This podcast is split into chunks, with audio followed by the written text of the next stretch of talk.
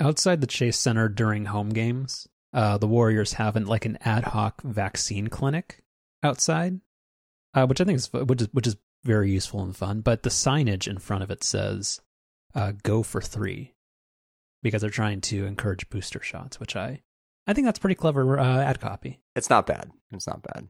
Unless you're Kyrie. Mm. Mm-hmm. What was what was the end result of? Wasn't there a whole controversy of whether or not he because he's not allowed to play because he plays for the Knicks or the Nets? The Nets.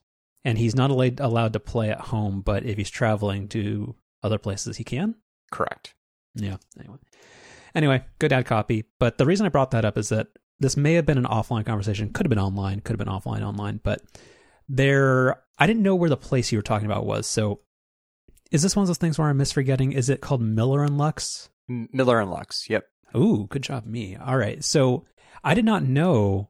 Yeah, because uh, back before my like hip broke, uh, I was running past it, uh, past the Chase Center, and I did not know that that place is like literally like if you're trying to bail on a basketball game in the third quarter, you can go get yourself a fancy steak and um, some nice beverages, and not even have to leave the the same city block. Right. Yeah, and I actually think that there is an entrance into the arena itself through the restaurant.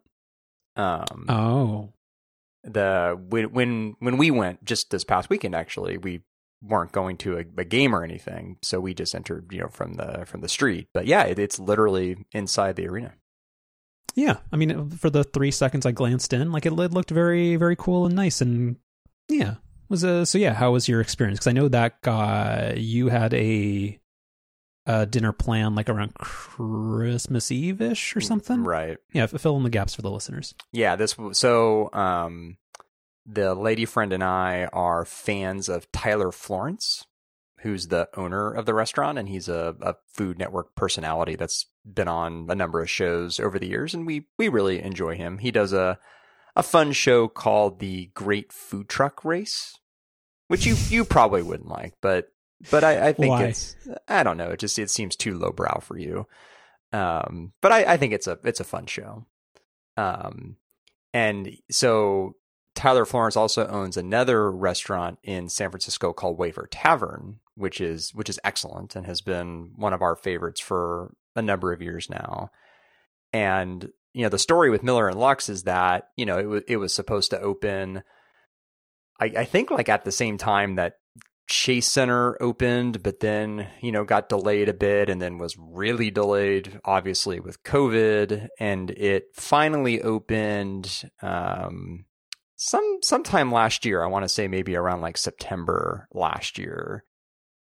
And, you know, towards the towards the end of the year, we got to a place where, you know, we're not eating inside at restaurants all the time, but as like a once in a while thing, we felt okay about it. And so we were scheduled to go, I think like on the 27th of December. They ended up shutting down over the holidays because of Omicron. And so we we delayed our visit until this past weekend and kind of turned it into a, a belated Valentine's Day dinner. Mhm. Um, but I guess the the shorter version of what I just said is that the um, it was worth the wait. It was absolutely fantastic.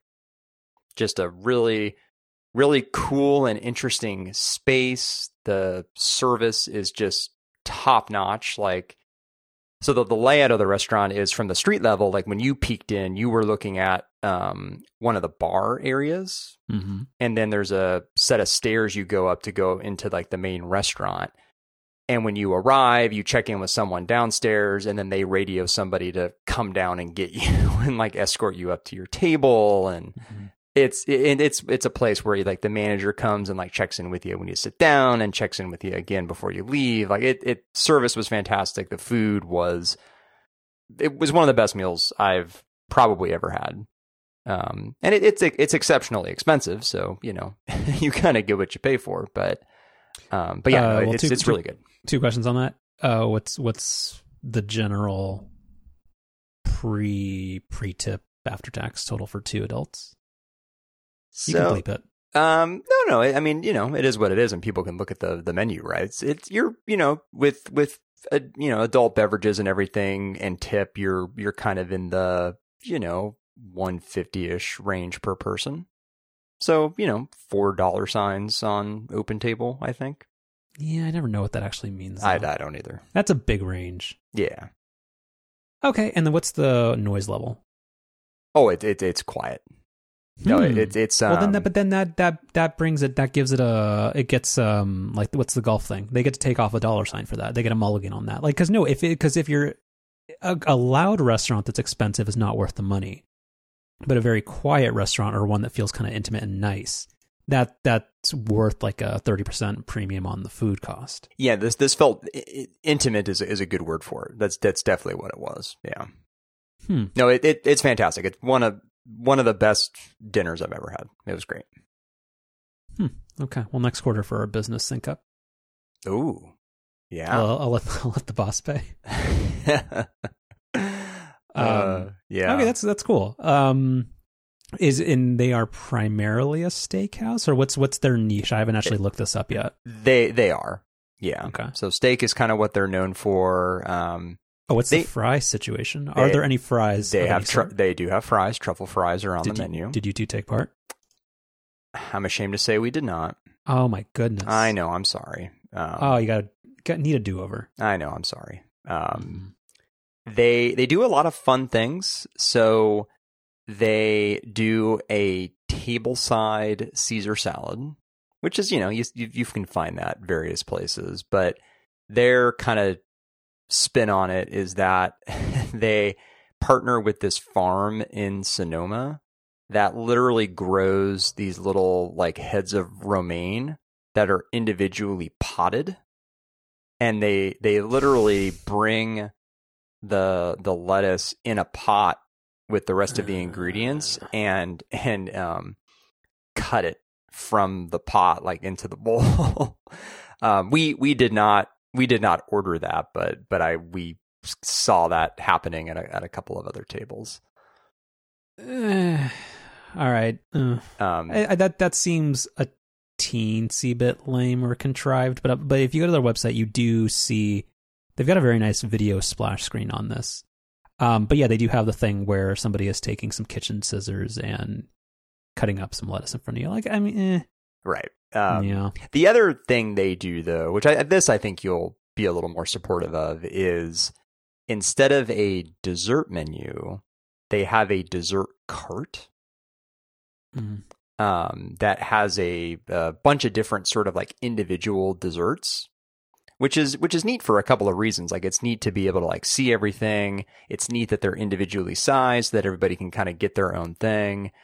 Um, and they're they're really really just they're neat looking. Like i, I got like um an apple pie kind of dessert that was actually like shaped to look like a real apple. And it was it was i mean it was delicious. Um and it yeah it looked really nice. Have you ever been to State Bird Provisions? yes i think. For brunch maybe years and years ago. Yeah, I feel like that's the only Bay Area restaurant where a dessert cart has ever made sense. But I, I'm, I'm trusting your your guidance on this one. the the other speaking of carts, the other thing they have is when you first sit down, they bring by a champagne cart. And It's that complimentary. I, I- unclear. We we did Mm. not we did not Mm. partake in that. What? Well, you know, um, I I had I had ordered a different drink. oh, and, yeah, you- yeah, you yeah, know, yeah. Okay, I got yeah, yeah, yeah. Um, so, but actually, you know, it, it, I, well, it, it probably was not complimentary, although something I was surprised about is that, you know, because it was like a, a, you know, fancier dinner and a special occasion, we opted for sparkling water instead of still mm. water, which we don't typically do. And we ended up having two bottles of that. And I, we, we were kind of joking about, you know, how much those bottles were going to be given how pricey everything else was. And I was totally expecting it to be something like, you know, $12, $15 a bottle, something like that. Were they priced at cost? Complimentary. Hmm. Yeah. Yeah. Um. Wait, you thought they were going to mark up a two seventy five bottle of Pellegrino to thirteen dollars? Oh, yeah, definitely. That's mm, in Biden's economy, maybe. Um, Yeah, that, that that's a nice touch. Uh huh. Yeah. But I'm assuming that means that the truffle fries on the menu, had you partaken, partook, uh, would have been like sixteen dollars. I think that's probably about what they were. Yeah. Isn't it weird when you live in the Bay Area long enough that it made up prices for anybody else listening? Probably they sound very real. Dude, don't look at the menu. Do you want to guess how much the Manhattan I had was? Well, the, uh, now we're going to talk about this for a long time, which is I I've I keep uh, postulating or hypothesizing that we're 18 months away from the Bay Area crossing into a, a norm where $20 cocktails or cocktail prices that start with a 2 is commonplace. So at a place like this, I'm going to say $21. Yeah, no, not not a bad guess and not not bad reasoning. Twenty four dollars. She no, thumbs down. You know what's kind of No. neat though? They they do the thing where um have you been to House of Prime Rib? Uh, several times. Okay. So have you ever ordered a, a cocktail there? It's been four years. I don't remember. Okay. Well, they they do the thing where it's almost like a like when you order a milkshake at a diner where Oh, they, you get they the extra for your sweetie, hmm uh, and you are your own sweetie. precisely. Um, but Miller and Lux did a really nice touch on that, where they, you know, they they they left the extra part of the drink not just in the shaker, but in its own little glass container that they then put over a little bath of ice to keep cold until you poured it into your glass, which which I thought was was pretty neat. Uh, I've I've got Mm. um I've got pictures of the dessert and of this drink that I'll I'll share with you um after we record here. yeah. Okay. There's there's some good and some bad going on here, but I I yeah. The only disappointing thing for us was um, I mentioned Tyler Florence and that he was kind of, you know, one of the main reasons we were interested in going there. And he, he at least based on his Instagram, um, has actually like been there a lot. And so we were we were kind of hoping he'd be there and we could meet him, but but that did not happen.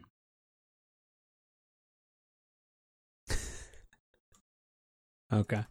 Um, that's cool. How is not a bit, but Tyler, uh, I I can't.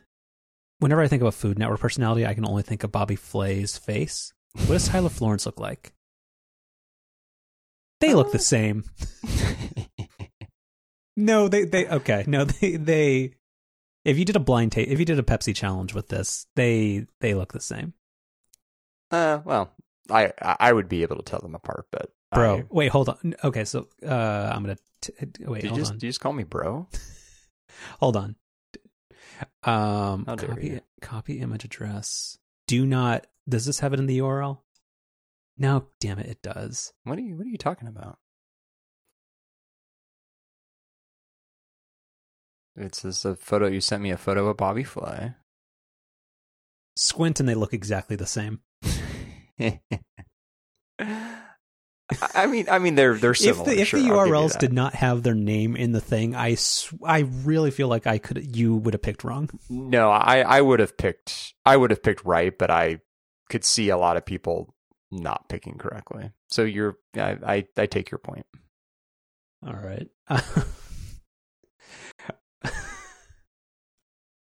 uh, I'm okay. I'm gonna back out of this one before I get canceled. Um.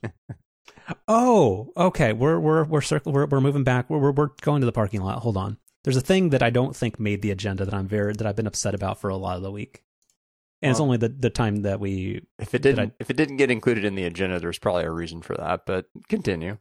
Wait, what? what? Uh, no, this is the tweet that you uh, put in here of um, sometimes friend of the show, Guy Fieri. Mm, always friend of the show. Where was this? uh, this was at the. Um, I don't think this wasn't. This was uh, Saturday, so this wasn't the NBA All Star Game. I think this was at the the events that happened the night before the game, which are like the dunk contest, three point shooting contest, that thing.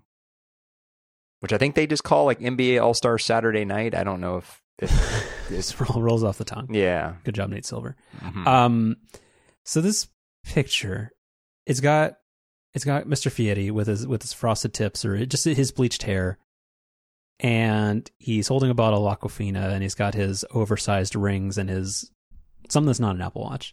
He's wearing a leather jacket, and so this is my thing: is that this is obviously indoors, right? Well, yeah, it's it's in an NBA arena. Mhm. Yeah. So was this a bit like was he just stuck a unlit cigar in his mouth for like multiple periods of a and like because you're obviously he's obviously not smoking indoors. So is this is that a thing that people do? It, it is. Yeah. Just having a cigar in your mouth, just It is. period. Yeah. Correct. Yeah. hmm Mm. The pinnacle of cool. It's, it's, pretty good. Uh, which one's his son? He talks about his son a lot. Um, the the his son is on the left, and why they, they might actually both Both be? Yeah, but for for sure, Hunter. I think Alexa, that's how many kids does Guy Fieri have?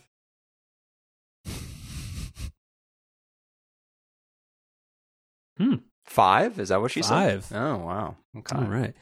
Um, yeah, no, he he in the Kara Swisher interview he did on the and New York Times Sway podcast, he talked a lot about his son who worked in a restaurant. So I don't know which one it is, but anyway, Uh, but- Hun- Hun- Hunter, the one on his left, has been involved with some of his restaurants. Yeah.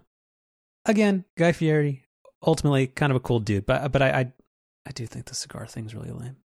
It's I don't know. um, it's not something that I understand, but it is a thing.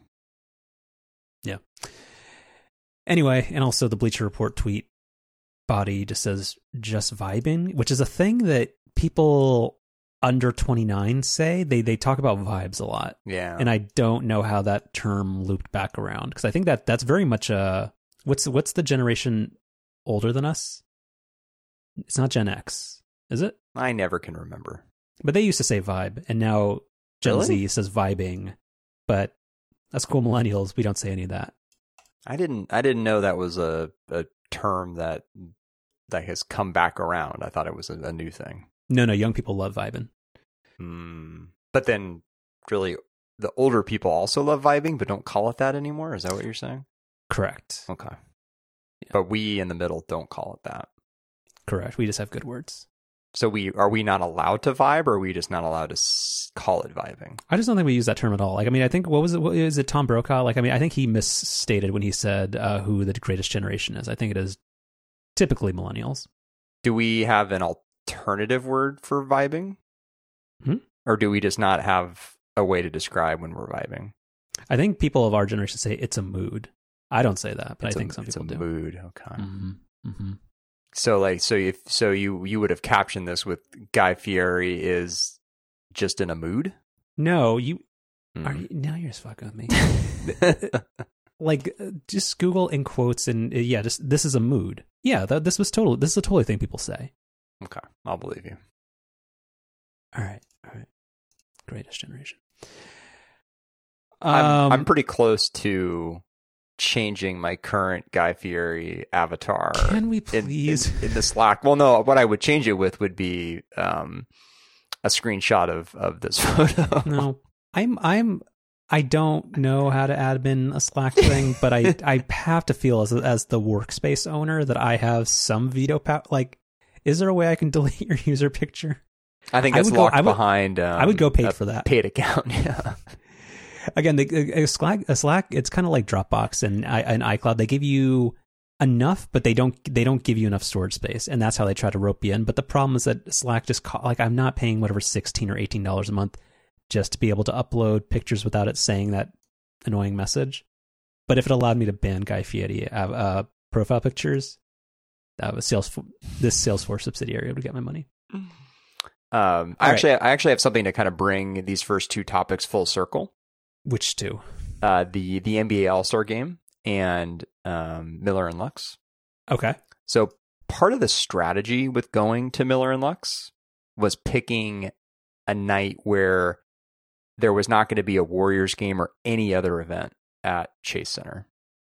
And I Mhm. and that ended up being, I think, a really good decision because I've actually never really been in that area since the arena was finished, you know, being Mhm. constructed.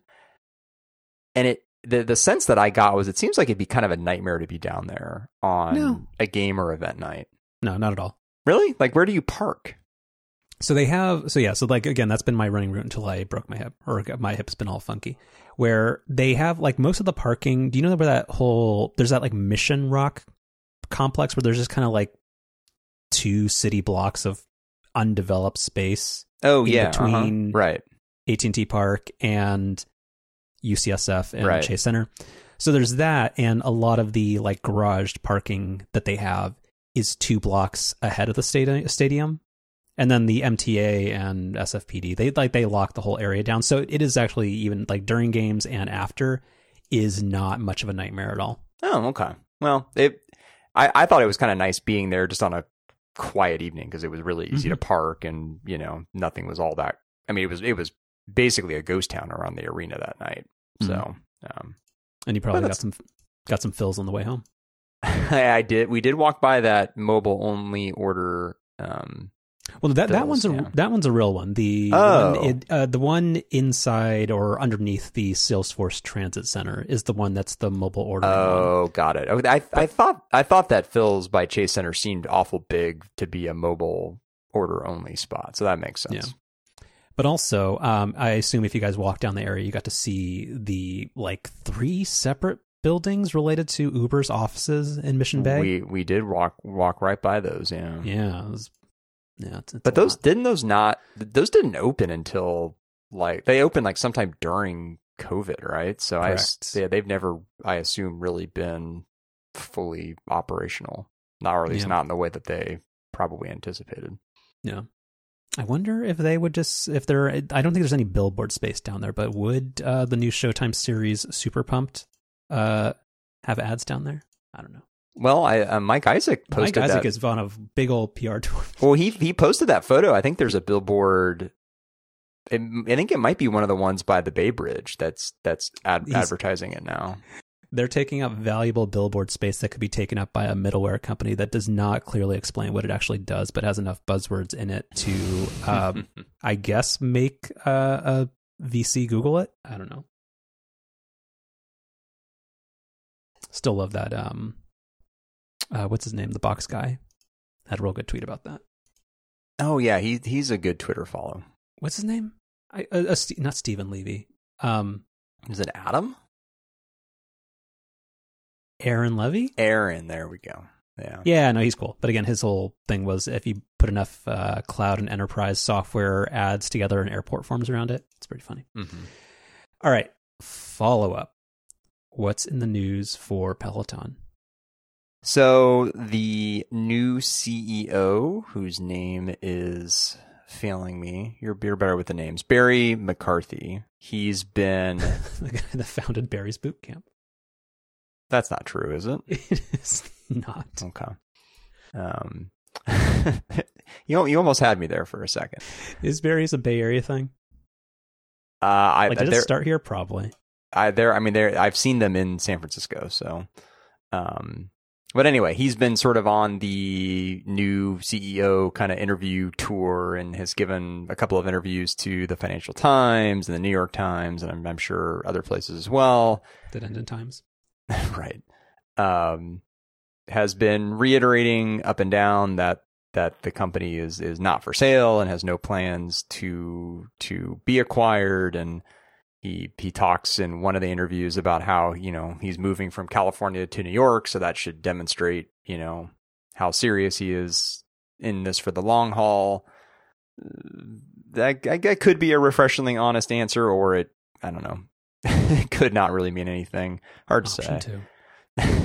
Because like if you're paid that much, you have like you have to lie. Like I mean, even if a sale was imminent, he couldn't s- say anything otherwise. In, the, in case the deal falls apart, you have to be as like gung ho about your like business as usual approach. So that it, I, I read that as being no greater sign of truthfulness or of a stable company otherwise. But Yeah. Um, anyway, um, I'll, I'll put I'll put um, links to to both of these interviews in the notes. One of the things that stood out to me was something that we talked a little bit about uh, last week or the week before, which was sort of about you know sort of kind of almost like what makes Peloton Peloton. And um, he in this was the New York Times interview.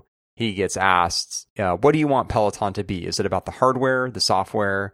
And basically, his answer is just it's it's not really about the hardware. It's it's about the the platform and the experience. Like the quote here is that um, the magic happens on the screen. That's where the user experience is, right? It's the music, it's the instructors, it's all the social aspects that we have only just begun to develop, and that's where we're going to spend our money.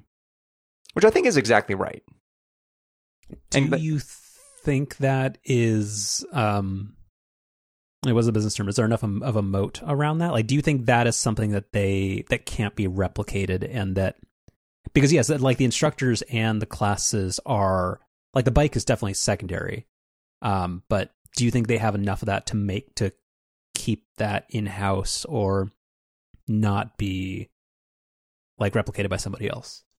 I mean, it, it's not. It wouldn't be impossible to replicate, but I do think it'd be pretty hard because somebody who tried to replicate it would have to. They they would have to do something different. They'd have to do something to be, you know, not just a Peloton clone. That'd be, I think that'd be hard. Well, uh, well, well I guess my, my counterpoint is because Peloton also don't they have um like a subscription thing that is just classes, right, like for general purpose fitness? Yeah, because they do um strength classes and yoga and meditation and and stretching and all kinds of stuff that you know don't but require I, the the bike or the treadmill. But I guess I don't get the impression that that is all that successful. It's mostly the instructors on the bike. Yeah, I, I'm. It's not really clear to me why you would subscribe to Peloton without, you know, being on a supported bike or treadmill. But I mean, I, I guess it just my point would be that that feels at odds with the original statement of it not being a synergy of personalities, classes, and hardware. Well, I I think what. Well, I guess you know the, the this new Peloton CEO is not saying this, but this has been suggested by like Gurman did an article on this, and it's been suggested a million places, which is basically why couldn't Peloton just sort of you know license out their platform onto other device makers, um, you know, bikes and stuff, and I think that's totally right. Like there, because there's nothing about the Peloton bike itself really that you know is in any way really tied to the video. Like you you could pretty much put a Peloton class on just about any, you know, bike and it would work. Yeah. So, I think that's that's sort of that's sort of an interest like Gurman's article which was titled something like Peloton should get out of the hardware business. Like I kind of wanted to dismiss it when I saw that, but I, I did actually read it and I, I didn't totally hate the idea. So is there no integration of the um of the of the like I guess like how much how much some... data how much data is the bike about like what you're actually doing feeding back into the on-screen experience? I assume a decent amount.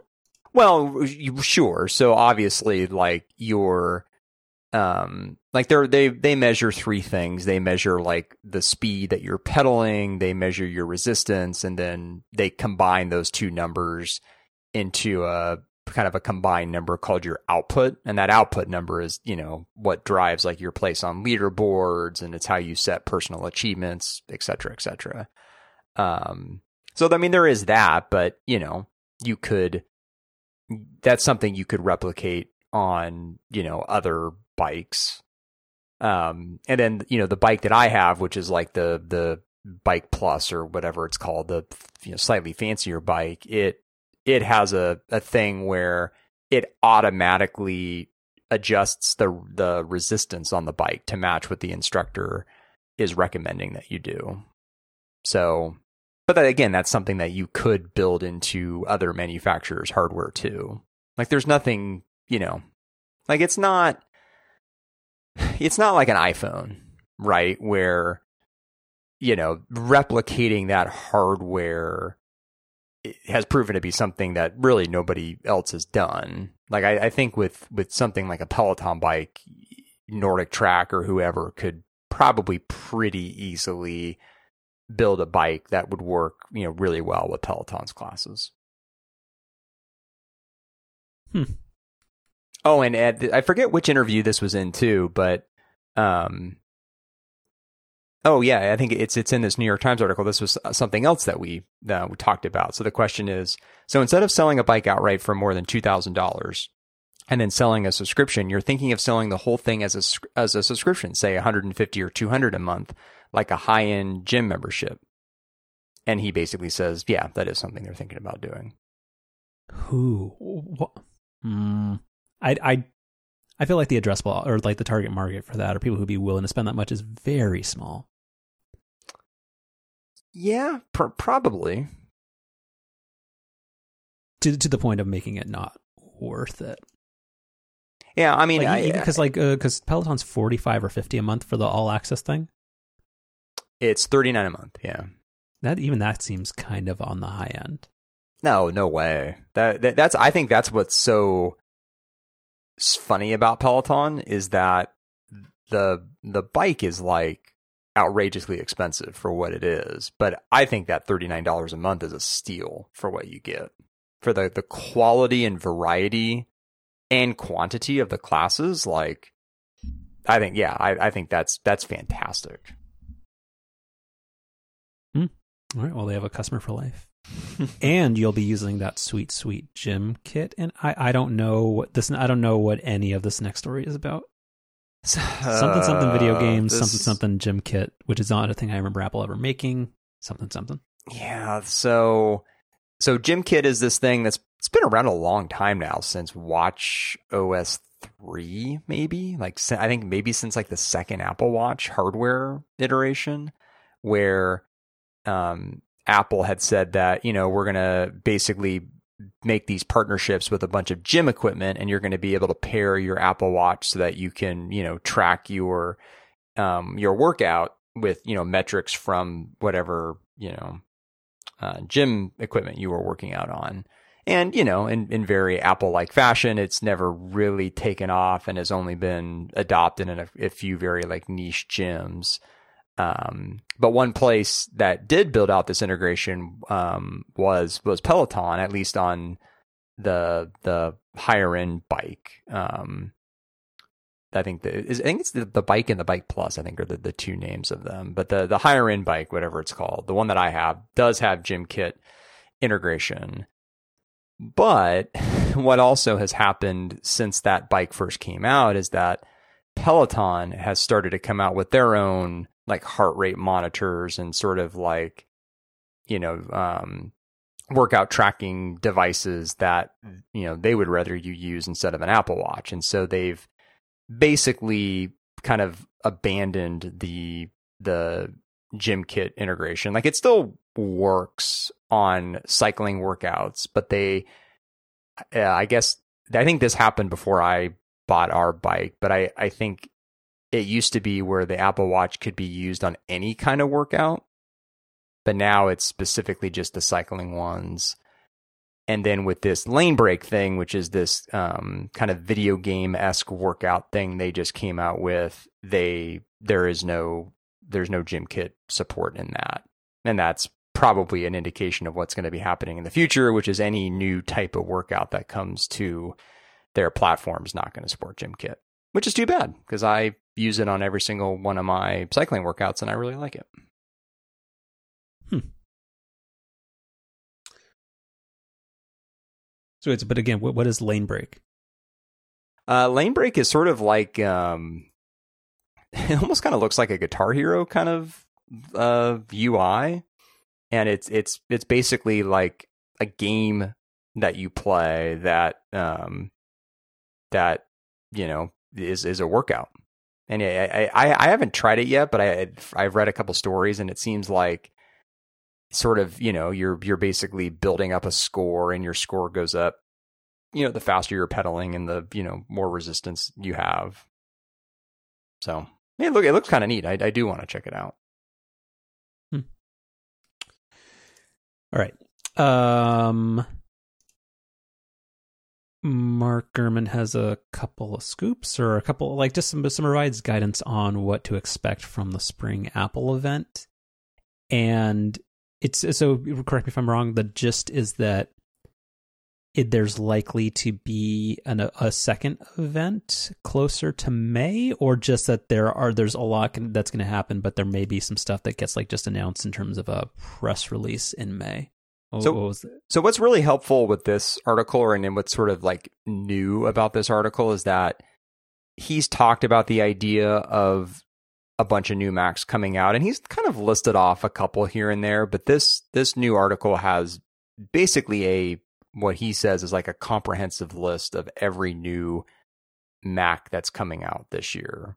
So he's saying a Mac Mini with an M1 Pro chip, a 13 inch MacBook Pro with an M2, a Mac Mini with an M2, the 24 inch iMac that they announced last year revised with an M2, um, the redesigned MacBook Air that's been rumored forever with an M2, and then the larger iMac, which will probably be an iMac Pro with the same M1 Pro and M1 Max chips that were introduced last year in the 14 and 16 inch MacBook Pros.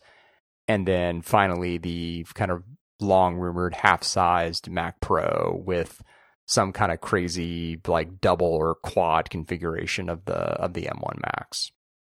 Um, so he seems to have like this he seems to know everything that's going to be coming out this year. But what's what's really interesting is that it's it's painfully clear in all of his reporting that he has no idea when any of these are going to come out, including at this you know rumored March event. Like he he continues to say that there'll be at least one Mac announced at that event, but he's he doesn't in any way indicate which one it's going to be.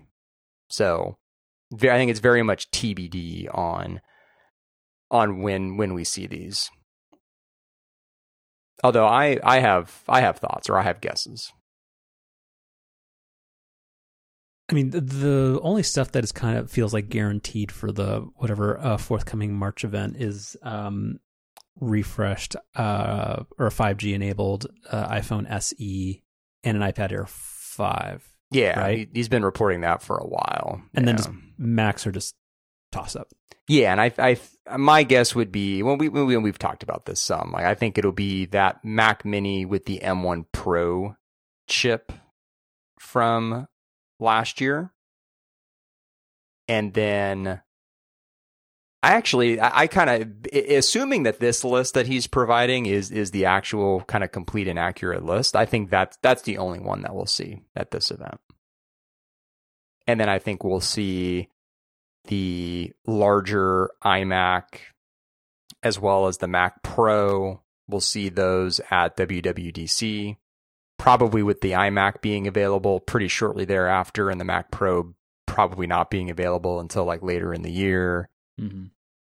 And then the rest of this stuff, which is all M2 related stuff, I think we'll see in the fall at probably like an October event. Sorry, again, give me when when's my new computer coming? I would say WWDC.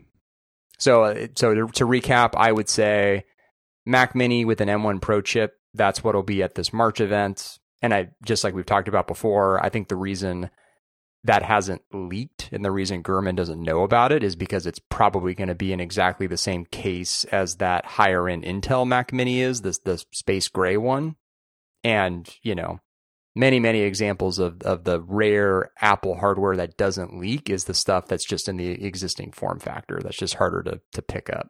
So I, I think we'll see that. Then I think at WWDC in a few months we'll see the the iMac Pro and the Mac Pro.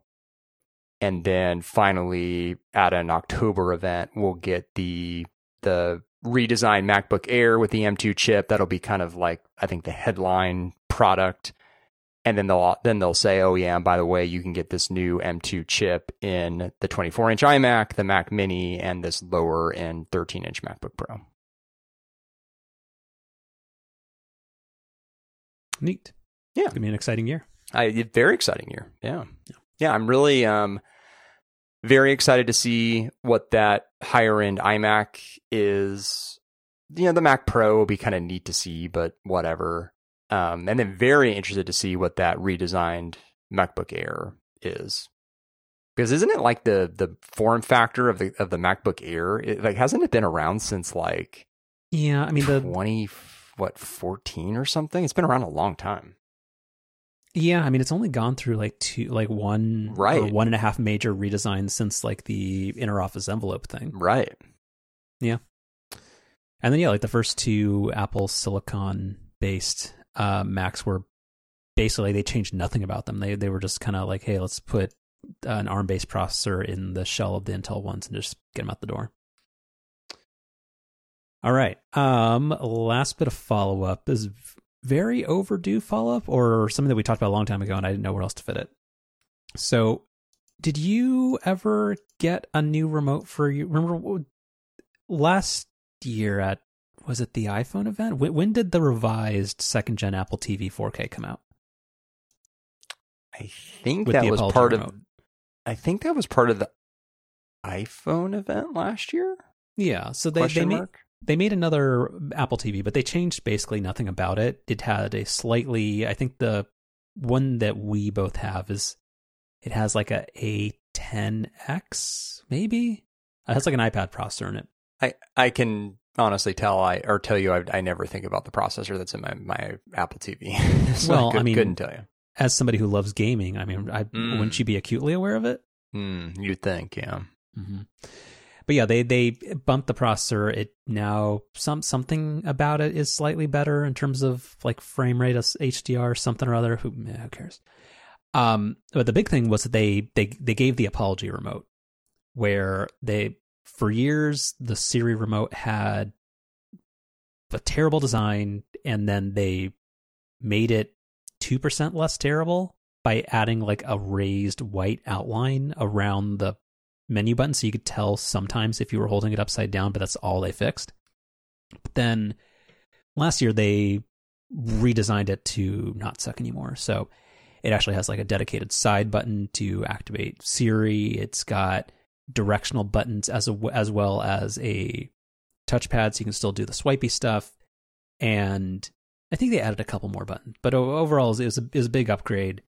But they also allowed the remote to be purchased separately and I don't know why, uh, but I finally got, uh, replaced the remote, and it's nice. I've only had it for a day. It's nice. Yeah, I, I bought one basically right when it came out, and yeah, it, it is really nice. It's not perfect. Uh, I think the the touchpad is still kind of finicky. Um, Well, so so so with with that though, so when I was pairing it, and I do like the way that you pair a new Apple uh, Apple Siri remote, sorry, uh, an Apple TV remote, is that you just hold it really really close to the Apple TV, and there's no like Bluetooth pairing. It just suddenly works. Right. It's kind of neat. mhm. but it it automatically or maybe I just already happen to be in settings it dumps you into a thing where you can control like do you want it to be click only or click plus touchpad you can change the um speed at which the touchpad works which is my biggest complaint so I set it to slow and that addressed most of my issues Hmm, So I, maybe I haven't tweak tried that? that. Yeah, okay. yeah, I find that like because if you graze the touchpad, sometimes it still just swipes through too much stuff. Um, and then also the one thing I because I had been using my Harmony remote like exclusively for two years to control the Apple TV, or I would just use my phone. But when I paired the new remote, I was like, I hate the fact that the Apple that the TV button, which in the old days of Apple TV would just take you back to the home screen, it now opened up that Apple TV app, which I don't like or need because I just the video sources I use aren't in it. But there's also a thing to just make that take you back to the home screen too. So Yeah, like there, there there's enough customization options that actually makes it very nice. yeah, and it, it really is worth using the Apple remote instead of something like a Harmony remote, mostly because it's so much more responsive. Yeah. Like the, the the problem with the Harmony remote, you know, and I I, I you know used Harmony for years and years and years and, and really liked it, but when you use your device's native remote, like the TiVo is this way too. It's it's just so much more responsive. So once once you start using the the Apple TV remote, it, it's it's tough to go back to something like the Harmony. Yeah, and and I literally never used Siri on the Apple TV box, and I probably still won't. But it is kind of nice for it to be there. Yeah, we, I, I use it every once in a while, and it's it's kind of nice that that button's just kind of tucked away on the side, where you know it's there if you need it, but it's kind of out of the way if you don't. hmm Yeah, it's it's a nice remote. I I, I guess I just kind of have a mental block where I, I always forget which button is which. Like it, it's I I should just commit it to memory so I can do it by touch. But like I, I feel like I'm always if I'm not looking at the remote, clicking the wrong button. Oh yeah. Well, I mean, I I, I just chalk that up to it being a remote I hadn't used in a while. But actually, I I do foresee that being anytime I'd want to go back. Like maybe it's just muscle memory, like where the harmony buttons are. But like I was I would always pick the wrong thing, and I'd never know where the pause button was. Yeah, that's yeah. that's my problem. But but yeah, no. Overall, it, it's um it's really good. Battery lasts on it forever, which is really nice. I think I've charged mine like once. The downside, or the one thing that I actually do really like about the Harmony remote that I think would be something that I would give up if I use this full time is that the Harmony One, Harmony Plus, whatever it is, Harmony Elite has four dedicated um like smart home buttons at the bottom. And I really liked or well, I mean, it's it's still the case, but like that you could program hue scenes Ooh, into that. No, no, there, there's something better for you. Which is what? I, I made this a chef special a long time ago, so thanks for for listening. But... No, I, I remember that, but I felt like, uh, but I now that I'm thinking of it, like I think there's there was some like super fiddly element that I that I re- re- reject. Well, I mean, HomeKit's involved, so you know. So yes, zero uh, things I have run on HomeKit except I think I once tried to when I locked myself out of my house to hope that I had set up August in HomeKit one time ago, and I did not. Well, some the scenes that I'm setting up for TV viewing, all they are are turning certain lights off and dimming other lights, and that mm-hmm. that's pretty easy to do in HomeKit. So that that works really well. But then, how do you um, trigger that? You so you hold down the home button on the remote, and that brings over um, tvOS's. Um, I think it's called Control Center. Um, it's or it's the Control Center equivalent um, and one of the tiles there is um, is like basically a little mini home app. And when you click that, it brings up a list of uh, scenes, and then you just click on the scene that you want. And there's no way for me to just kind of set the lights how I'd want them to, because I because I have scenes set up in yeah. other places, and just say like, "Hey, remember how everything is right now." Can I do that? well, you could, I guess you could do that in the home app, like on your phone, and save that as a scene, which you can then access from the from your TV. But you can't set up new scenes on the TV, as far as I know. Okay. Yep.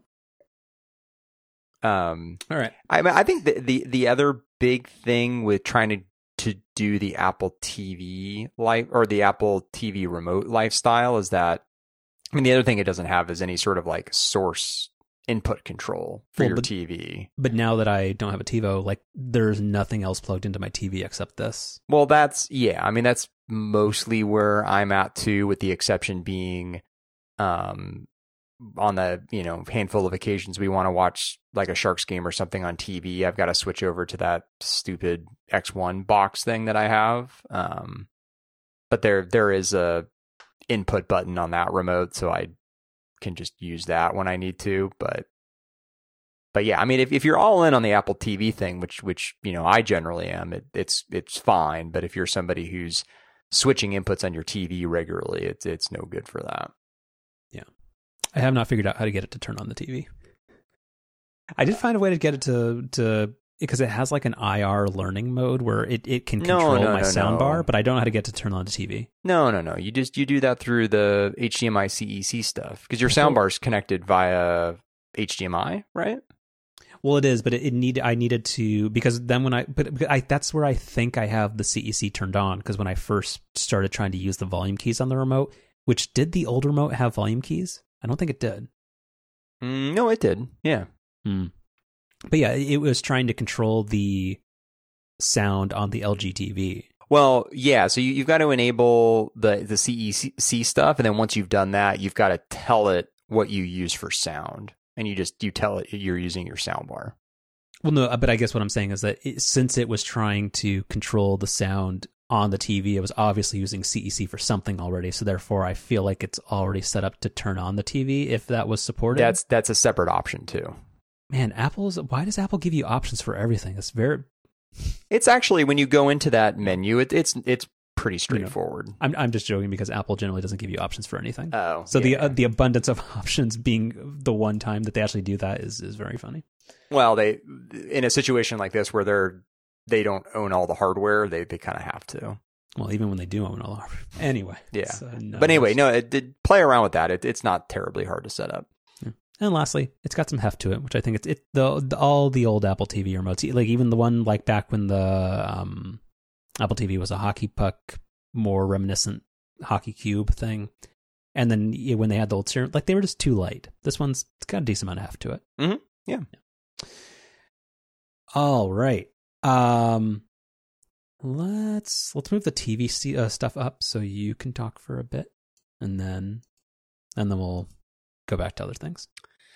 Yeah, so I think the the most interesting link that we have in here is the the Olympics stuff, um, which which well, it's an AP News link. We'll put that in the notes. People should read it.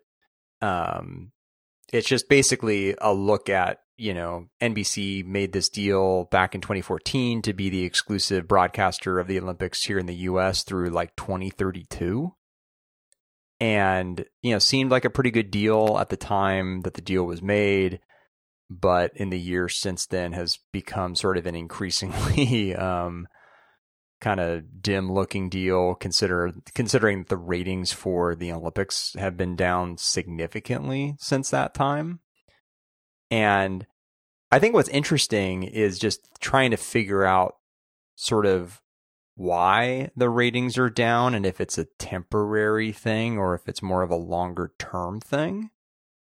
And I think there's good arguments either way. I, I tend to think it's probably more of a longer term permanent thing, which is which is obviously the outcome that, that would not be good for NBC. Um, but I think and, and this AP News article does a really good job kind of summarizing the the issues that are obviously specific to the last couple of Olympics around, you know, the COVID stuff with there not being any fans in this the stadiums and arenas and venues and how, you know, none of the athletes' families are there and how, you know, the the hosts basically aren't allowed to like leave the studio. Um and I, I do think that really plays or has played a, a big part in the ratings for both the Summer Olympics last year and the Winter Olympics that just ended this year.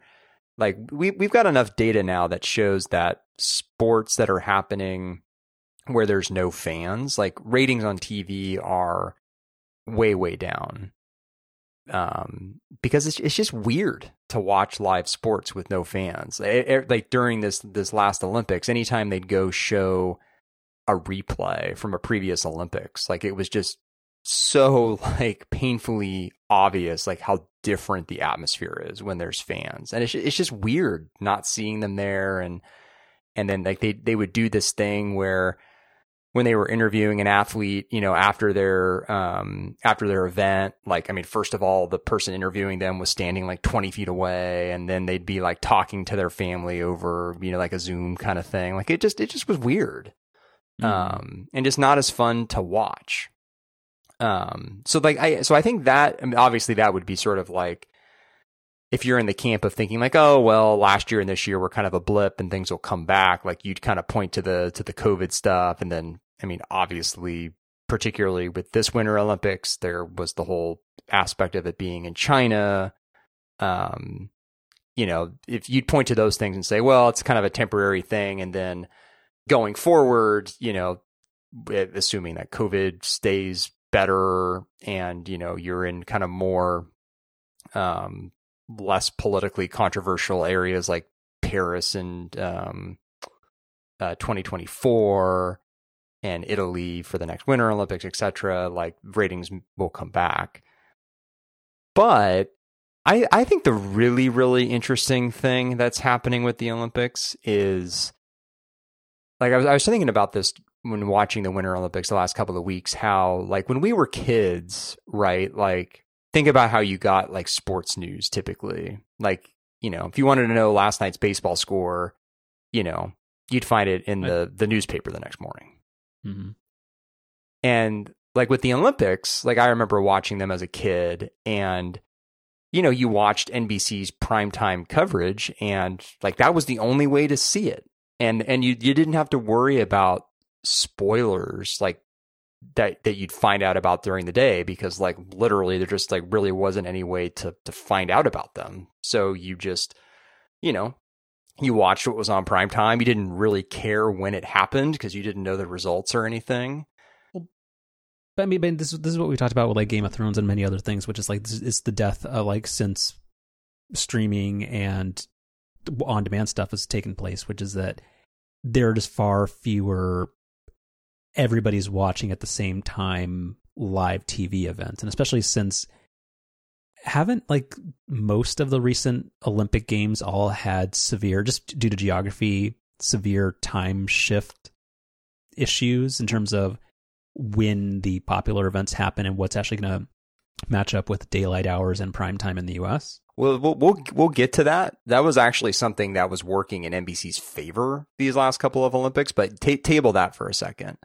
Um, like I, I do think that the the pr- one of the big problems is that this sort of like pre-packaged sort of primetime thing, which, you know, used to be the only way that you could see this stuff, you know, now no longer is. And, and in a lot of cases is stuff that probably got spoiled for you, you know, before you saw it. And I think particularly with sports, like I'm the type of person, and I think a lot of people are this way, where like if you know the outcome of something with live sports, like it's not really fun to go back and watch. I mean, mm-hmm. sometimes mm-hmm. it is, but but usually the fun is you know not knowing. Um, but again, that's that's where everything was that way before the internet. It, exactly. I mean, it's just yeah. like because even like yeah, like even if you somebody said like oh like hey like the the I, I, am sorry, I'm not an Olympics person, but the 400 meter dash or something is, is like it was really amazing. Like you wouldn't have the ability to just find out what that was. You had to go seek it out. So therefore, yeah, you would probably use linear TV or something like that. But if it's a thing where you have the Bleacher Report app installed, or the New York Times says that anything newsworthy automatically gets pushed to your screen, that's one less captive viewer to want to consume that type of thing. So that's just overall going to get worse in the future for NBC, who it, also I'm assuming keeps paying more and more for this? Just because like no, that's, that's... it was it was no, it was actually a fixed a fixed price they got back in 2014 for the rights through 2032. Well, but, but with um like the Lakers contracts and many other, even in the heyday, or like when we've seen that cord cutting and the internet has caused slightly shrunken or depressed viewership numbers, haven't sports costs for like the larger leagues kept going up? Oh, uh, yeah. Mm-hmm. Okay, but they they managed to lock it in before the problem got really bad. Right.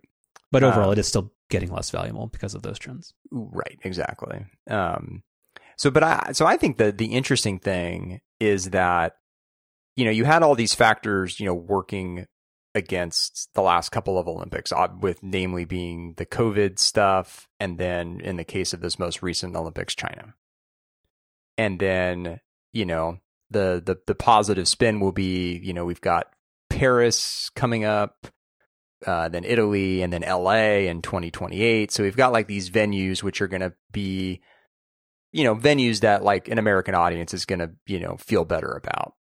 And like in the case of LA, it'll be, you know, same like time zone and everything for a lot of people.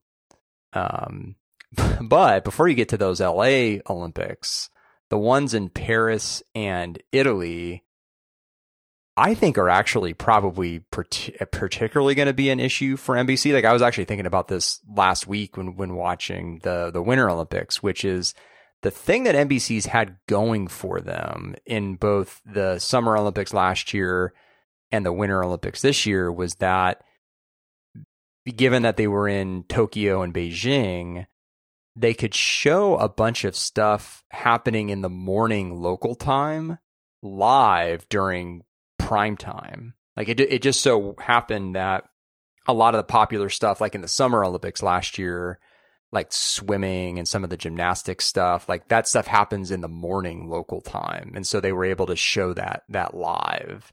And then with the winter olympics like a lot of the skiing which is really popular like that was live because uh, it was happening in the morning in beijing and the problem with with paris and italy is that that's not going to be possible because prime time um, for either the East Coast or the West Coast in the U.S. is is the middle of the night in Paris and Italy.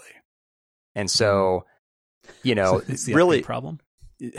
so really like I mean definitely like, you know, 2016, 2018, like obviously internet's becoming a bigger thing, Twitter, et cetera, et cetera. But like as we've really gotten into overdrive with social media and all that stuff in, you know, 2020 and beyond, NBC's kind of been a little lucky where a lot of the stuff has been happening naturally at a time where they could still show it live to a primetime audience.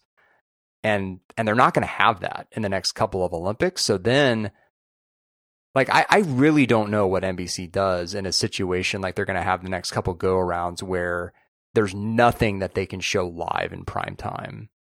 And I, I, I don't think a glorified like clip show in an age where you'd be really hard pressed to even stay away from spoilers if you tried. I just don't think that's going to work. So I have no idea what they're going to do. I mean, they, they, I mean, I hope they do the same thing they did for this last Olympics where they, they kind of crushed it on Peacock and they just made Mhm. everything available live and on demand and in full.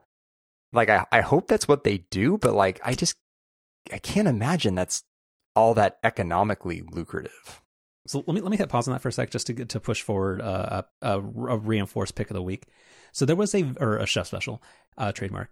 There was a very good episode of the Wall Street Journal, the Journal podcast uh, last week about uh, NBC's trouble with the Olympics and how that was supposed to be a launching point for Peacock. And one of the main issues with the Tokyo delayed Summer Games was that they didn't have the rights with the traditional broadcast providers, which is why so many things were unavailable for it. But this year, everything was, which is a huge difference. And but with this one, you as a Comcast subscriber, did you get because like the whole thing was you had to be on Peacock Plus or the non-free one in order to get access to all the Olympic stuff.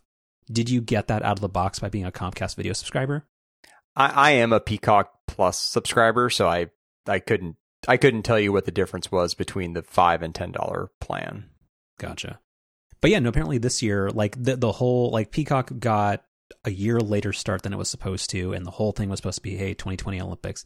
But even when it did happen last year, it still stunk because they weren't able to license uh, to get everybody on board and compensate them for any pot- potential lost viewership or revenue, which is why the experience was so crappy during the summer games. Yeah, no, it Yeah. was it was it was awesome this year. Um, but it, it just feels like, especially the next couple of Olympics, where that there seems like they're going to have to like really lean on that even more heavily, given that the primetime stuff, I just it just isn't really going to work. Mm-hmm. Um, I just I'm fascinated to to know what the economics of that look like because it just it just doesn't seem like the numbers would add up. Well, and and the number of people who would actually care enough to really be moved by everything being available live versus trying to group that stuff for prime time. I feel like the number of people who care enough about that is probably under ten percent. That that's the thing, right? Is like I mean, say what you will about the primetime stuff, but like it is an easy to access kind of pre-programmed lineup of stuff for you to watch. Mm-hmm. Because if you, because if you get the fire hose, that's kind of hard to navigate. Oh, I mean, it it, it totally is, yeah. Um, so, I mean, yeah, I mean, even like, I mean, uh, for us, like, I, I, I mostly stuck with the prime time stuff. There was a couple things I specifically picked out on Peacock, but like, I'm, I'm not really seeking out specific events generally. I'm just kind of, you know, casually following along, and you know, the the the primetime stuff when there has been a lot of actual live coverage like has actually worked out really well um but when there's no live coverage it just I, i'm not even sure what that is anymore so yeah really um yeah interesting Sounds like they're in the same boat as rights holders to baseball. hmm Um. All right. Uh, and then the other part of this, I don't actually understand this story, but I do, you can just throw the link in the thing. Uh, but according to Deadline, AMC is has entered a deal with Comcast and Cox Communications for a quote addressable ads in each hour of programming? And I read the article twice, and I still don't entirely get it. But does this mean, or just give me what you think it means? Does this mean that they're using like they're doing like dynamic ad insertion based on what your cable company thinks you'd want to see? Yeah, that's that's exactly what it is. But then how would the cable company do that? What do you How- mean? How would they insert ads for specific like per on a per household basis? Well, I would assume from a technical perspective, it's probably only going to work in households like like mine, which is you know the the the in air quotes cable box that I have. It, it's it's just a internet connected box. Like it just has Ethernet connected to the back of it. There's no coax connected to it, so it's it's just a it- it's just a video stream, you know, coming over coming over the internet for for me, and so that that's how it you know it would just work like any other kind of online video. For traditional cable subscribers or cable subscribers who still have a traditional cable box i guess is the better way to say it i don't know how it would work for those or maybe maybe it, it doesn't work for those viewers. I'm not sure. Yeah. Um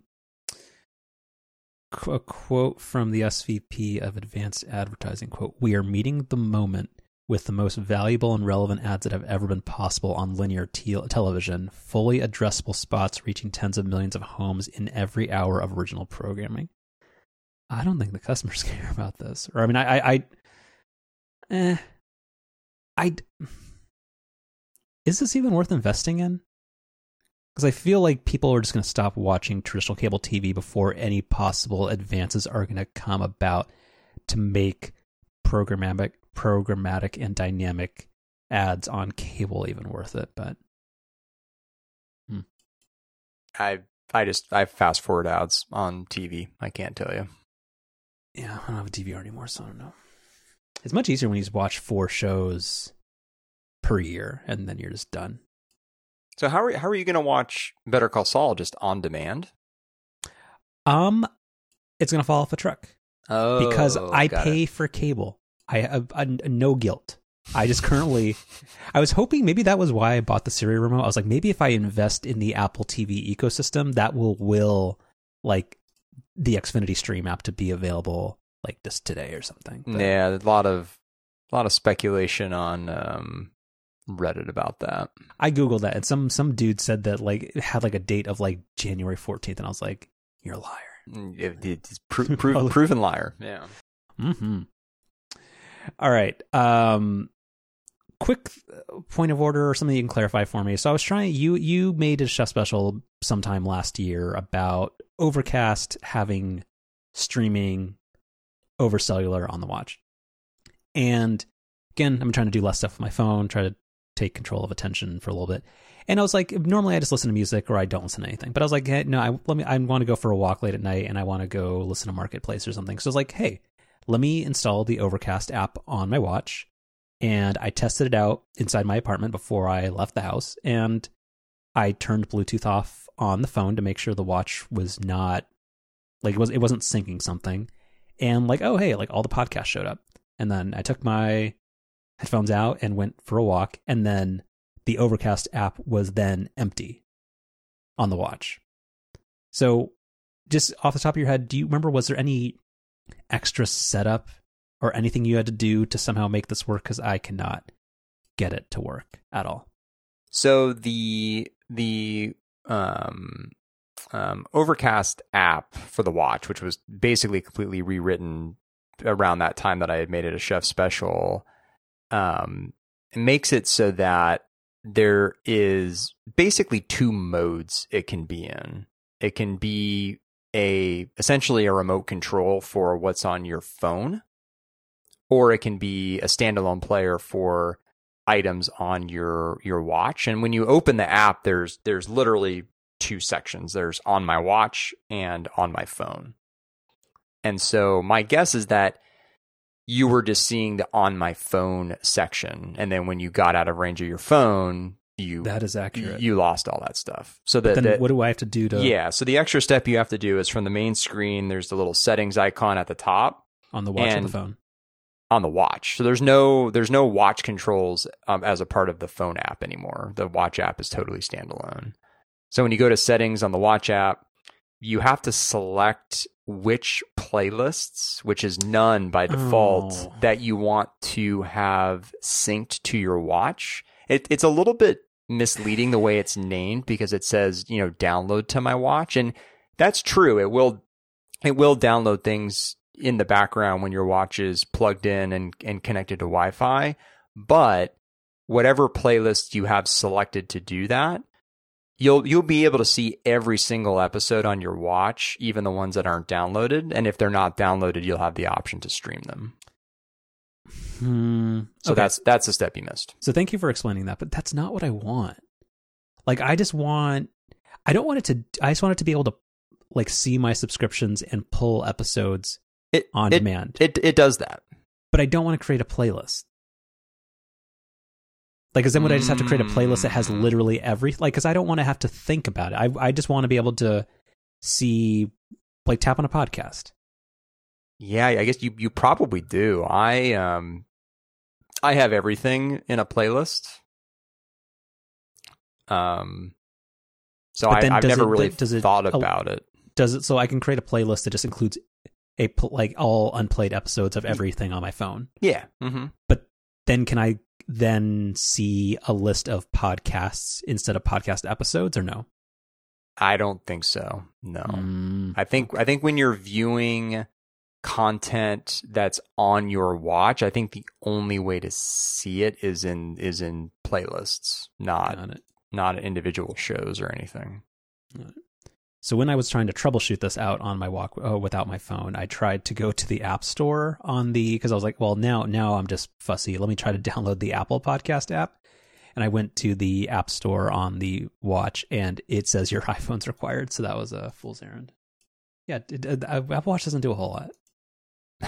no, turns out. Like what it does is, is good, but I, uh, yeah, I, I don't even know why the App Store exists directly on the watch if it's basically useless.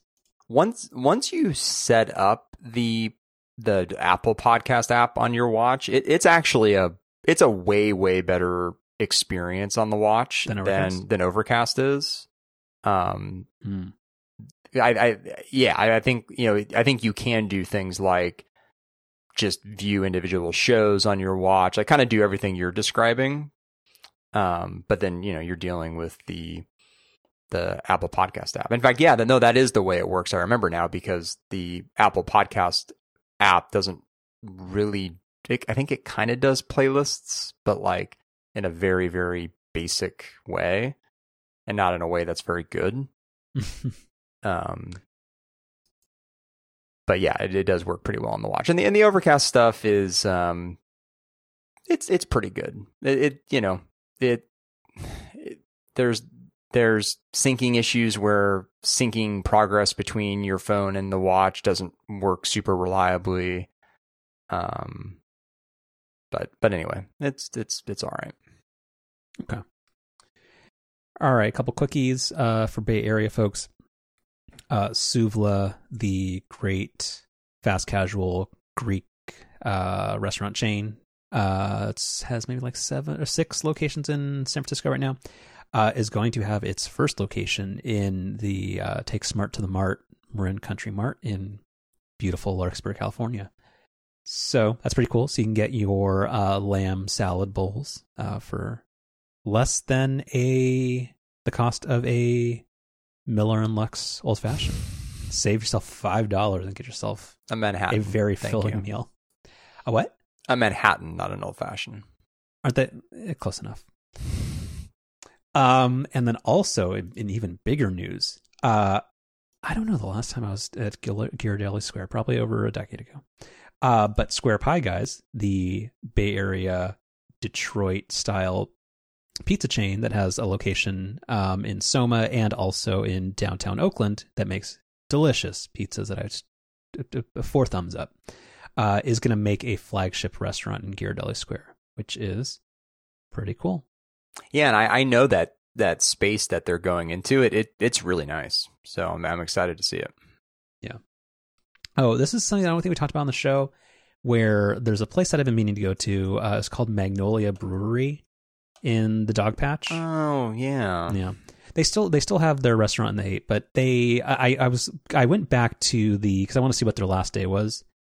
Um, they, there was an article in the in uh, Eater where this is the part that bums me out, which was um, da, da, da.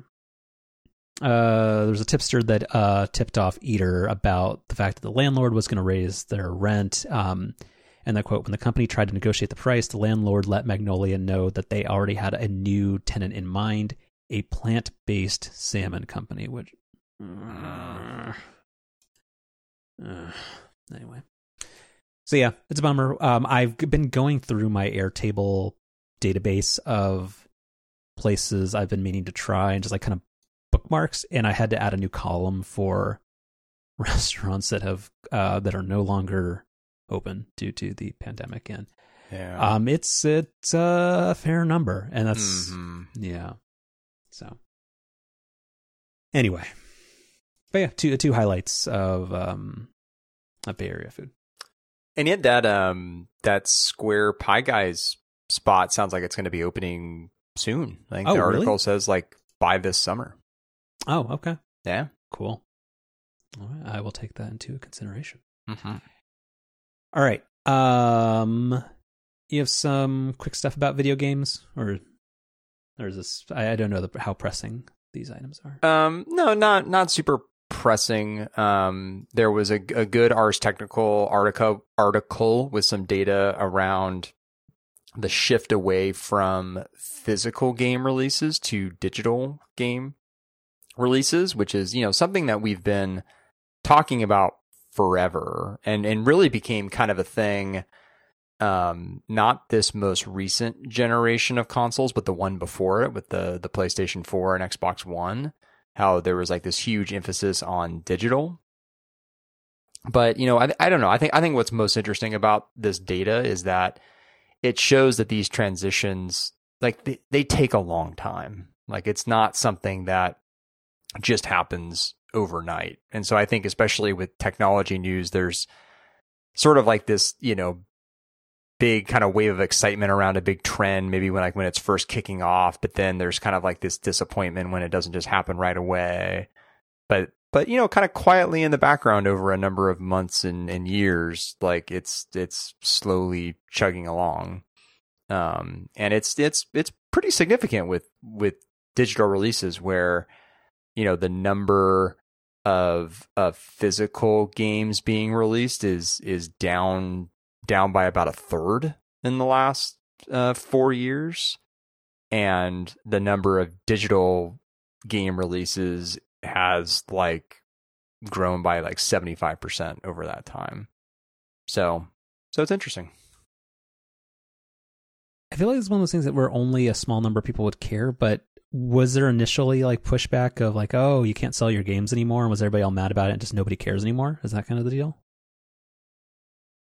Um, eh, you know, it, it it's funny you ask that because that's sort of been my big thing with always being like not skeptical of digital, but just sort of like it's been something that But you can't give a Digital game away. yeah. Um, but it, I don't know. It, it seems like it's become less of a thing, and I don't know. Maybe part of the story too is going to become how it kind of seems like, like all other media, it, the video games are headed more and more towards a subscription based model, and so you know, in that context, it it kind of doesn't matter anymore. Is there any way to give away a game that you own to somebody else, or like transfer it between like PlayStation IDs? I don't think so. No. Lame. I think even like you you know they they do family sharing and that kind of stuff, and I think even that's kind of wonky. Got it. And then, uh, yeah, Sony PlayStation VR two. Was there a VR one? Uh huh. Yeah, the PlayStation VR was kind of a Was it uh, successful? very very successful. Yeah, it might have been Hmm. like one of the more successful kind of first gen VR headsets. Um, and yeah, Sony had announced VR two a little while ago, but they didn't release any pictures or anything of it, and that that finally happened. Um, something that I, I kind of thought of when I was reading this Verge article that we'll put in the notes is that um, I feel like Sony in, in some ways is kind of savvy with VR, kind of from like a marketing or pricing standpoint, where you know the like the headset might only be you know like say a few hundred dollars or like you know four or five hundred dollars i think is maybe what the first vr headset was. Um but you also have to own a a playstation which is also you know another 400 bucks or something. So it's almost like Oh, so it's almost like they're you know able to kind of say well hey this thing's only 400 bucks and like look at so you they're know- comparing like to the Oculus Quest or the the Vive or whatever, where it seems cheaper by comparison because all the compute power is, a, is is basically a sunk cost or something you're not really thinking of. yeah yeah yeah which i think is kind of kind of funny. Um, but yeah, I mean the the the specs on this thing seem seem really really impressive, and you know people people really liked that that first one. So interested to see kind of what this this next one looks like. cool. Um, but also you know continue to also really think that games are kind of the only thing that have been even semi compelling with VR. And games are like one of the things that Apple's worst at. So I just continue to totally not understand what their VR headset is going to be for. But Yeah, I think there was also again hat tip to Gurman. There was a thing where he was like his read on the Apple headset like was to like kind of uh, like somebody who leaked to him kind of wanted to downplay how it's going to be used and said it's going to be for like I think the quote was like quick informational bursts or something where they they they're they're anticipating it's not going to be a thing you use for very long which pe- means it's probably not a gaming thing but all but also kind of how Apple like accidentally happened into gaming success as like a very dominant platform for mobile games just by having a good tech stack and something that was easy to program for and they just let everybody else do all the work. So I mean if they happen to make this something that people can make really fun stuff with, I mean that oh, could happen again. and maybe, but if if they're going to come out with a two thousand dollar headset, and the argument is like, yeah, you you can play games in this one, and they they look a little nicer. So there's that. Like, I don't. Well, that's not that's- that's not good enough. But that's only for the gold plated one. That's for the edition. I mean, I All right. thought I think it was on um, maybe Upgrade this week where I think it might have actually been part of like Ask Upgrade where someone basically just asked like based on what we know about the the Apple VR headset, like isn't this thing set up to just be another HomePod where it's an over engineered product in a category where people largely don't demand like the highest end because the mid to low end is perfectly fine. Or also just it's just kind of missing the the the point of what the functionality is where it is nice to have the nicest one of something, but if yeah, that's that's totally fair. Yeah, so I I don't know. See, Okay. it seems like kind of seems like we're not going to see that this year. The the Apple headset seemed like that. Like Gurman kind of alluded to it being delayed, and it's it's been eerily quiet on that front for a little while now. So I that's starting to feel like that's going to become a 2023 thing now. Mm. And the story the story of Apple the rest of the year is going to be all that Mac stuff we just talked about, and then um, you know, seems like potentially, you know, kind of a, a big update year for the the phone and watch, and that that'll be, you know, Apple's 2022, and then the the VR thing will be next year. Fine by me. Yeah, yeah. Uh, sounds like it's for the best. Mm-hmm. All right, we have a whole bunch of quick stuff. Uh, so the state of West Virginia wants to ban. Uh, somebody introduced a bill to make it illegal to in the state to send uh, over-the-air software updates to customer cars, and this is not does not have anything to do with eliminating false claims of self full self driving or anything like that. It looks like it's engineered only to protect like the dealership model of trying to make you one Tesla doesn't have dealerships. I mean, uh, but to get you to have to go in for a software update and service. Like it, it it's it's very silly, and and hopefully it gets killed. But that's that's dumb. Uh, that will be in the show notes. Uh, I got a few days ago. Uh, I got kind of in a rabbit hole of watching YouTube reviews of various electric cars, and I totally forgot that how weird CarPlay looks in a Mach E. Like the Mach E has kind of like the Tesla Model S style, like just big portrait orientation display in the center console area. And it's weird. Like it's very narrow just due to the design and it's like it just it looks very out of place. I like I, am not sure how they could have done it much better, but it, it it looks weird. But I I I mean it it does look weird. I, I think mostly because the screen is in portrait and not landscape. Well yeah. But I do kind of like the idea of CarPlay basically just being like a window as opposed to taking up the entire screen. I do think that's a really good idea. Well, but so they have. Let me send you. Uh, like back when I was considering other cars. Um, because how how does Volvo, yours work? Like your your car CarPlay just takes over like the whole display, right? Well, it does, but then the car, like the the entire like instrument cluster, is also a big screen. So then all the BMW stuff goes in there. Then okay. But Volvo has the same thing, but I think it looks nicer just because their UI is already black. We're oh, having so this kind of blends in a little bit more. I think it, it's the white that's super jarring. Well, yeah, it um what what Ford did with I think it was Sync 4. It might have even been Sync 3 where this first started. Like whenever they kind of went to this current design language that they're on, it's just, it's just, it's not very good. So that's mm-hmm. that's yeah, that's an issue. Yeah.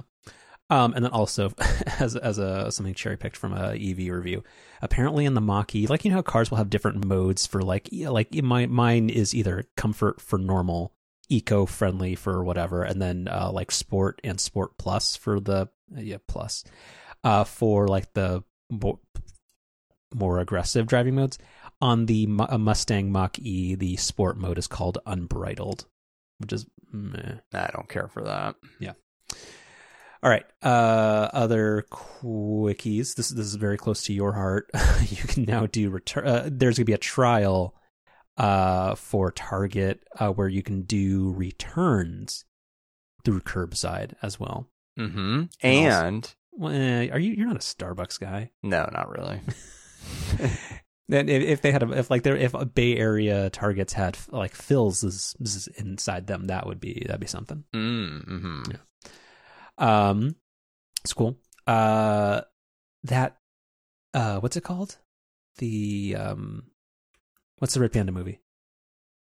Uh, Turning Red. I think. Yeah, that's coming out in Soon. a couple weeks. March. Yeah, yeah March 11th. Mm-hmm. And for some reason, uh, Disney and uh, Firefox teamed up because the Firefox logo is actually a red panda curled up on a globe. So.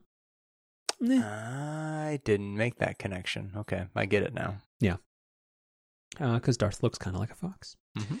Uh, the Mike Isaac Showtime series, Super Pumped, which the first season is going to be about his book uh, about Uber, got greenlit for a second season even before the first premiered for his upcoming book about Facebook.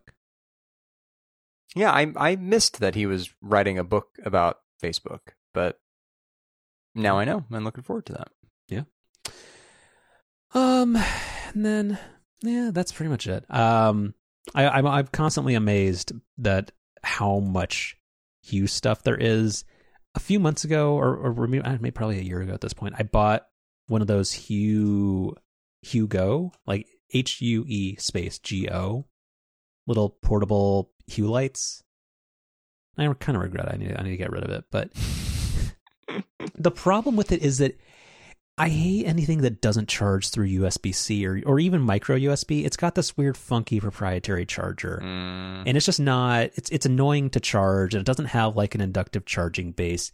Like I kind of like it because you kind of have it like simulate being like candles, and it's nice to read by. But I don't know, but like, but I kind I got sucked down a rabbit hole of like, oh, and then another one of all the Hue stuff, and it, I feel like if there were, if there was unlimited money, or if there was like a version of the California lottery where instead of winning money, you just won like you get to have every Hue thing. And I understand this be less useful money, but that that'd be kind of fun. Or to build a house from scratch with just Hue in mind. Yeah, no, they they make some they make some cool cool fixtures, but they're the fixtures in particular are are very costly. Yeah, and also I like in their demo houses. I feel like they would run into the Ryan problem. Like they have so many of these where I don't think they're being mindful of the fact that you can what is it, fifty bulbs Ugh. or Zigbee devices per. Where you you end up like me, where you've got the two Hue hubs. Was it called the, Hubitat? Yeah, where yeah. the the lady in a can doesn't support more than one hub, so I have to have the two hubs connected to this other thing, the Hubitat, and then that connect. It, it's it's. Have we ever talked about how dumb smart home stuff is? A little bit. I well, but again, I thought Apple fixed it's it. It's the worst. Where's where's get chip on this? all right. Um, I think that was all the quickies. You want to do chef specials? Uh, I, I'm I'm lazy this week. It's it's got to be Miller and Lux. It's great. It's, it's a it, you know your your chef special isn't going to be a thing you didn't think was going to be on the show. Well, uh, I make uh, yeah. there's no no rules on the show. You, you, backed yourself into it. Um, um no, it, it's great. It's it, you know it, it's again very very costly and fancy, but it's it's great. Okay, all right. Well, we'll think about it for the Q2 offsite. Mm-hmm. Um. Well, I was hoping to have like three minutes to buy myself time. Uh, yeah, I don't have anything. We'll just leave it there. Keep it a tight hour thirty.